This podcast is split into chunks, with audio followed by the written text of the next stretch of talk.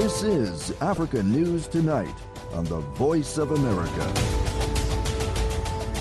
Hello and welcome. Welcome to Africa News Tonight from the English to Africa service of the Voice of America, your source for Pan African news and world developments. I'm Yeheyes Wuhib in Washington. Coming up on Africa News Tonight. This is a commitment for $150 million into Zambia's mining sector. And I think this is a model for what we need to do more of. It's a big deal. That's Gina Raimondo, U.S. Secretary of Commerce, on one of the biggest deals made at last week's U.S. Africa Summit. Details coming up. Also, South Africa has deployed troops to protect some of its biggest power stations. Several banks have resumed services in Ethiopia's Tigray region. And Tunisian police have arrested former Prime Minister Ali Larayedh. We have these stories and more on African News tonight. We start with our top story. Nearly 15 new commitments between U.S. and African businesses were announced during last week's U.S. Africa Leaders Summit in fields ranging from mining to healthcare to basketball. More on some of the specific deals from VOA correspondent Mariama Diallo. Gina Raimondo, U.S. Secretary of Commerce, talked to reporters about one of the biggest deals made at the summit an investment by U.S. based KoBold Metals. This is a commitment for $150 million into Zambia's mining sector. And I think this is a model for what we need to do more of. It's a big deal. Why Zambia? KoBold Metals president and founder Josh Goldman says that when the company looked around the world for the best places to invest, Zambia rose to the top. Zambia is a safe and peaceful place where we can hire exceptional people, where the laws support investing for the long term, where we can operate in ways that protect the environment and support local communities, and where the government supports our investment with actions that are fair and transparent and fast. Goldman says his company will be working with the global mining investment firm EMR Capital and Zambia's public private mining company ZCCMIH. Zambian President Hakainde Hichilema was at the signing and said this new partnership goes beyond his country. This investment is in copper, cobalt around there, which are critical minerals to gravitating us from carbon driven fuels to green fuels, electric vehicles. That's what we're talking about. This is not about Zambia. This investment today is not about cobalt, it's not about ZCCM, it's not about Zambia, it's about all of this and the rest of the world as we grapple with climate change issues, as we grapple with replacing climate damaging fuels to green fuels and therefore electric vehicles. Very, very important to us. Cobalt is an ingredient in lithium ion batteries used in electric vehicles, tablets, laptops, and smartphones. Another signing occurred between two financial institutions, USXM Bank and the African Export Import Bank known as Afreximbank. The latter's president and chairman, Benedict Okey Oramah, told VOA that by signing a memorandum of understanding, the two institutions moved from intention to action. It is a memorandum of understanding for collaboration to support trade and investment between Africa and the U.S., with special focus on diaspora engagement. We have an envelope of $500 million attached to that memorandum of understanding. Uh, also, we use this funding to support the critical sectors that Africa needs the healthcare sector, the uh, climate adaptation projects, um, aspects of transportation infrastructure, and power as need be. The National Basketball Association was also at the summit to announce its ventures into Africa.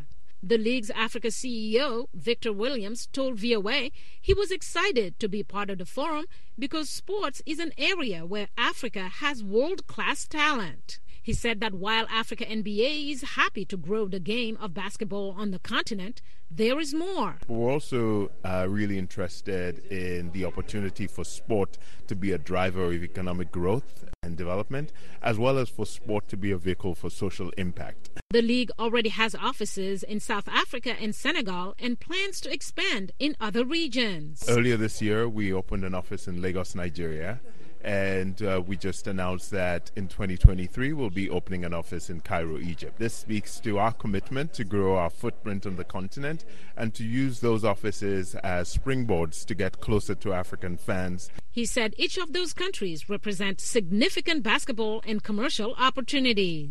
Mariama Diallo, VOA News, Washington. It's been eight years since former President Barack Obama organized the first U.S. Africa Summit. The three day gathering in the nation's capital last week was the largest event that any U.S. president has held with African leaders.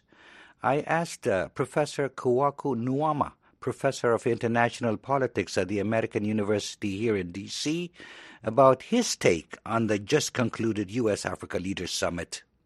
Okay, I think it's a welcome event. It's a resumption of a conversation that started in the Obama years, was not continued during the Trump years. And it's happened at a time when there's a lot of turbulence in Africa, but also globally. And I think that the United States has come back to the realization that Africa matters and uh, that um, Africa cannot be lectured to and uh, if you want to have a good, solid relationship with Africa going forward, uh, you got to start talking to Africans respectfully.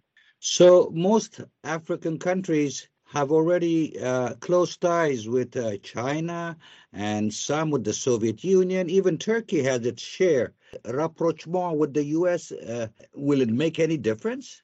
It should make difference in the margins because even though Africa's relationship with China is booming and um, Russia, we see Russia uh, emerging as a force, particularly on the security side in Africa, and we see countries like Turkey, even India, making inroads into Africa.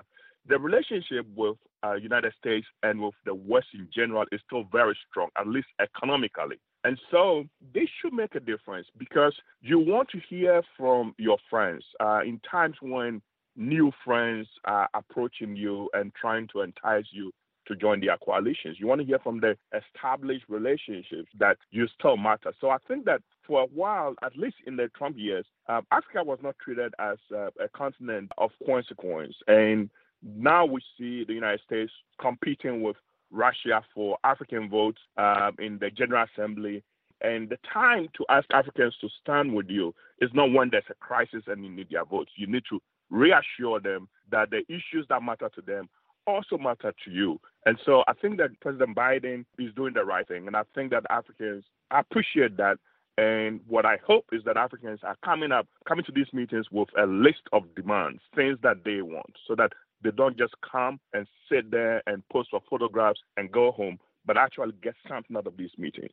You mentioned uh, President Obama, and Obama's forum uh, eight years ago facilitated business deals between American companies and African leaders, as well as creating opportunities for U.S. officials to promote security and human rights with their African counterparts. Uh, was there anything similar like that with this summit? Uh, yes, uh, this summit is is uh, is going to do that. We've seen already 55 billion dollars pledged. Uh, we've seen new initiatives on health initiatives in trade. We've seen promises uh, that uh, the president is going to, the administration is going to get Africa a permanent seat at the G20. They, they're going to set up an, an office to uh, implement these commitments. So already we see that there's a, a, new seriousness that's entering the conversation. And hopefully, uh, it's not just talk. Hopefully, these things are implemented. The president plans to visit Africa next year. So uh, we hope that uh, when he goes, he remembers these promises that he's made. And we hope that Africans uh, hold not just our foreign partners, but also our own leaders uh, accountable uh, because we also have a part that we need to do to make sure that this relationship works for everybody. Yes, uh, President Biden last week repeatedly stressed uh, his administration's deep commitment for Africa, but he also urged the continent's leaders to respect the will of their people. And that's not asking too much. I think that uh, it begins with us. All of our problems uh, have local solutions. And I think that asking a leader to, to respect uh, the human rights of his or her citizens, that's uh, that's the the least we can expect from our leaders. So Africans have to show respect for our own dignity before we ask other people to respect us. That was Professor Kwaku Nuamah, Professor of International Politics at the American University. He spoke to me from Washington, D.C.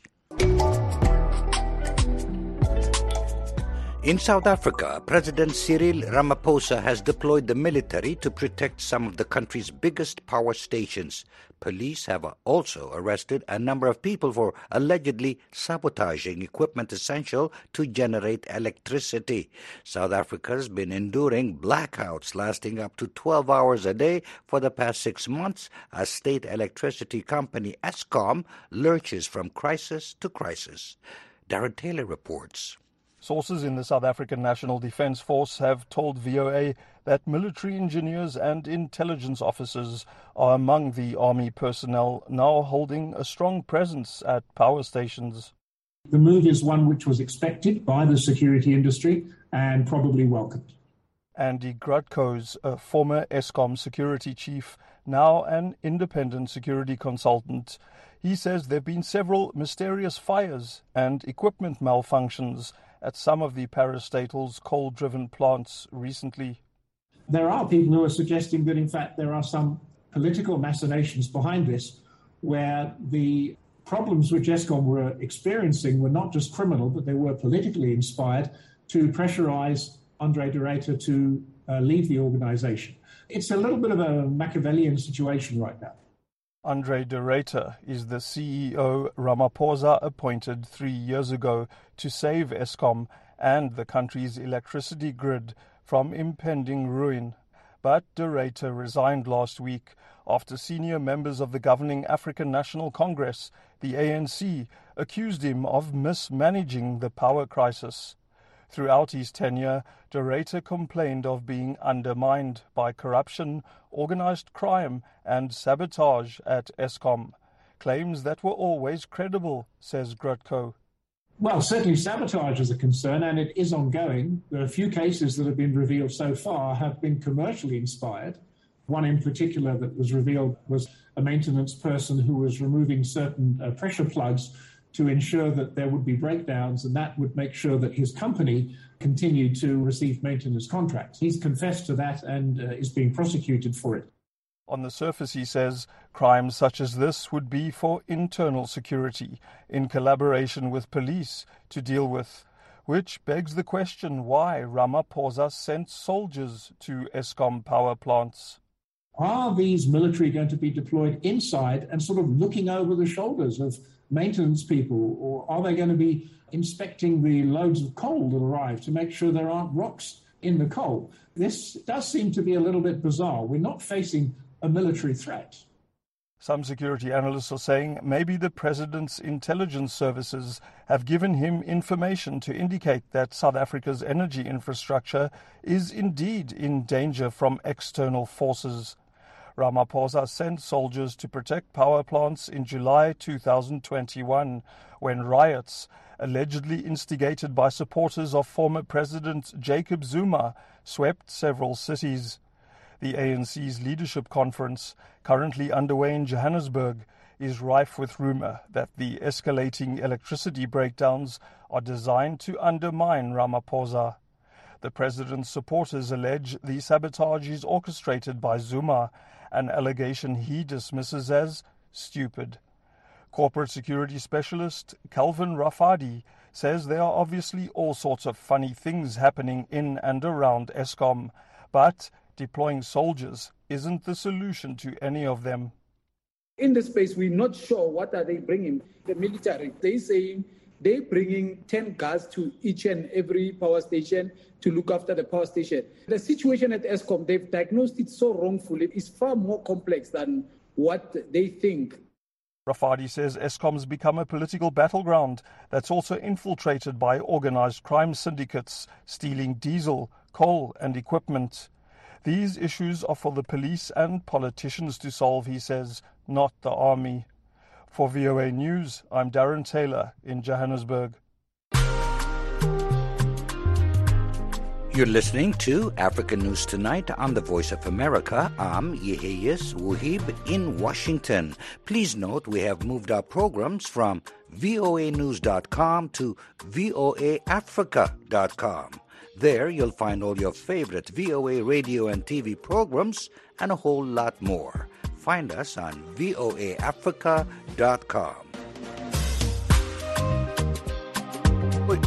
Reuters says several banks have resumed services in Ethiopia's Tigray region.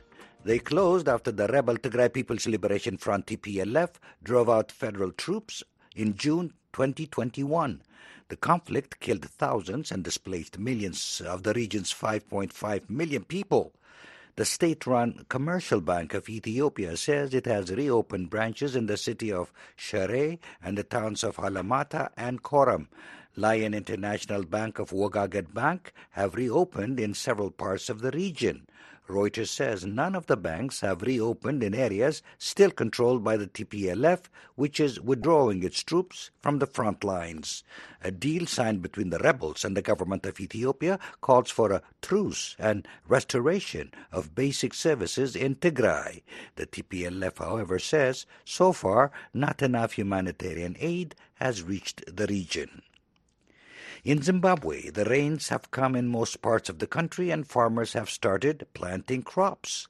But this is also the lean season that often leaves more people vulnerable to food insecurity.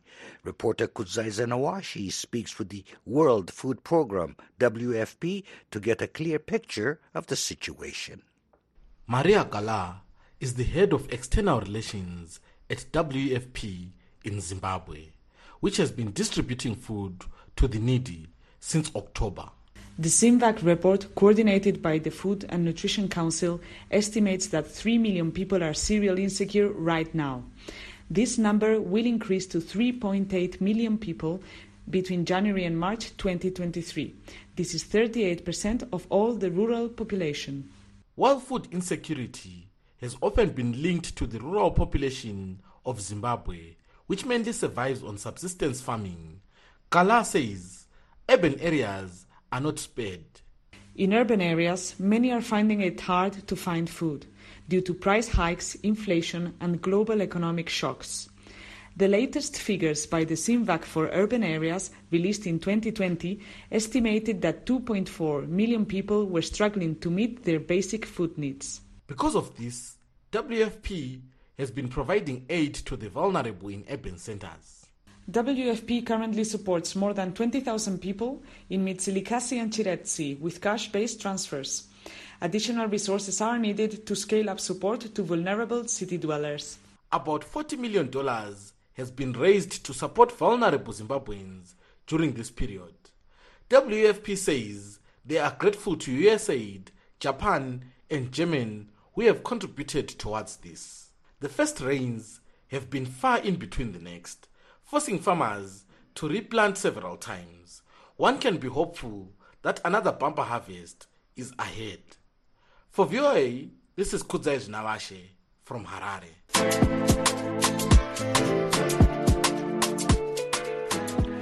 Tunisian police have arrested Ali Larayedh, who served as prime minister in 2013 to 2014.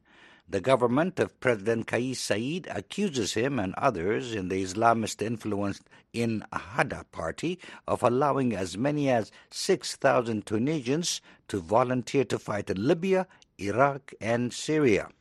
Tunisian opposition parties say the arrest of Larayedh is an effort by the government to detract to distract attention from the vote for a new and constitutionally weakened parliament over the weekend in which only about 11% of voters cast ballots. The powerful Tunisian General Labor Union says the boycott shows the frustration and despair of Tunisians amid rising prices, inflation, and food shortages. It also shows their rejection of Saied's constitutional reforms, which granted him more powers while weakening the role of the legislature.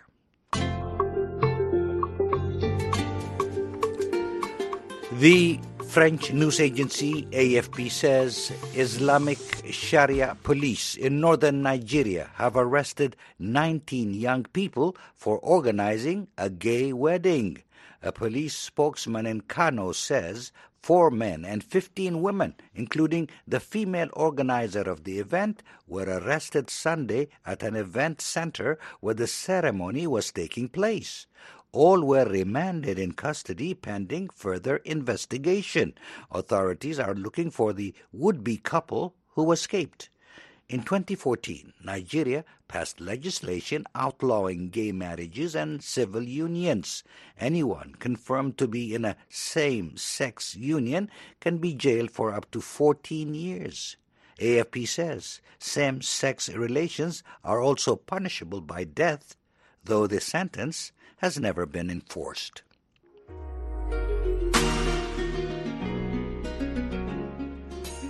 An appeals court in Finland has ordered suspected Liberian warlord Gibril Mas- Massaquoi to go on trial just months after his acquittal. The French news agency AFP says Massaquoi, who was moved to Finland in 2008, is accused of atrocities including rape, ritual murder, and recruitment of child soldiers during Liberia's Second Civil War, which ended in 2003. Massaquoi was a former senior commander of a Sierra Leone rebel group that fought in Liberia, the Revolutionary United Front. A Finnish district court acquitted him in April, saying the prosecution had not proven with sufficient certainty that he had committed the alleged crimes. The new trial will open on January 10th in the Finnish town of Turku, about 170 kilometers west of Helsinki. It will move to Liberia in February to hear witnesses and to Sierra Leone in May before returning to Finland by June 5th. And that wraps up this edition of African News Tonight. I'm Yeheyes Wuhib in Washington. For all the latest developments on the continent 24 7, visit our website at voaafrica.com. On behalf of our producer, Mokbilia Baro, and our engineer, Bob Bass, thanks for choosing the Voice of America.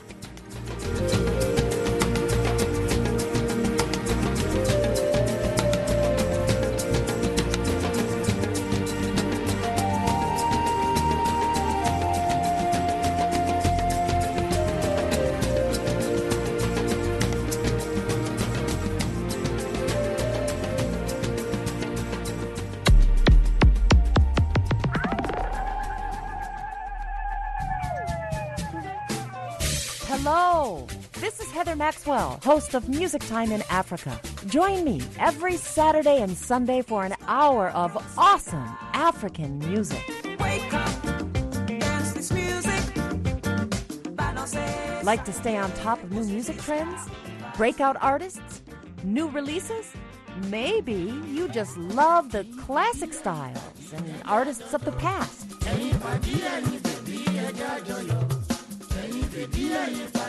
Or simply the sound and feel of a good beat. Whatever your pleasure, you can get it every week right here on Music Time in Africa. So join me on your local FM station Saturdays and Sundays at 1500 and 2000 UTC. Hello, I'm Carol Castiel, host of Press Conference USA, VOA's newsmaker interview program. Join us each Saturday and Sunday when we talk with authors, analysts, and policymakers who provide fresh insight on topics ranging from U.S. politics and foreign policy to science, culture, and global health. You can listen to Press Conference USA on the radio or online at voanews.com slash pcusa. While you're visiting our website, be sure to subscribe to our podcast. We'd also love to hear from you. Just send an email to pcusa at voanews.com or connect with us on Facebook at facebook.com slash Carol Castiel VOA or on Twitter at Carol Castiel VOA. That's Press Conference USA every Saturday and Sunday on the Voice of America. VOA brings you the best in African music on the African beat. African Beat showcases the latest and the greatest of contemporary African music from Bobo music to hip life, bongo flavor to soukous, Afrobeat to ndombolo and makossa to kwaito. The African Beat on VOA has it all. And it's happening right here, Mondays through Fridays at 0905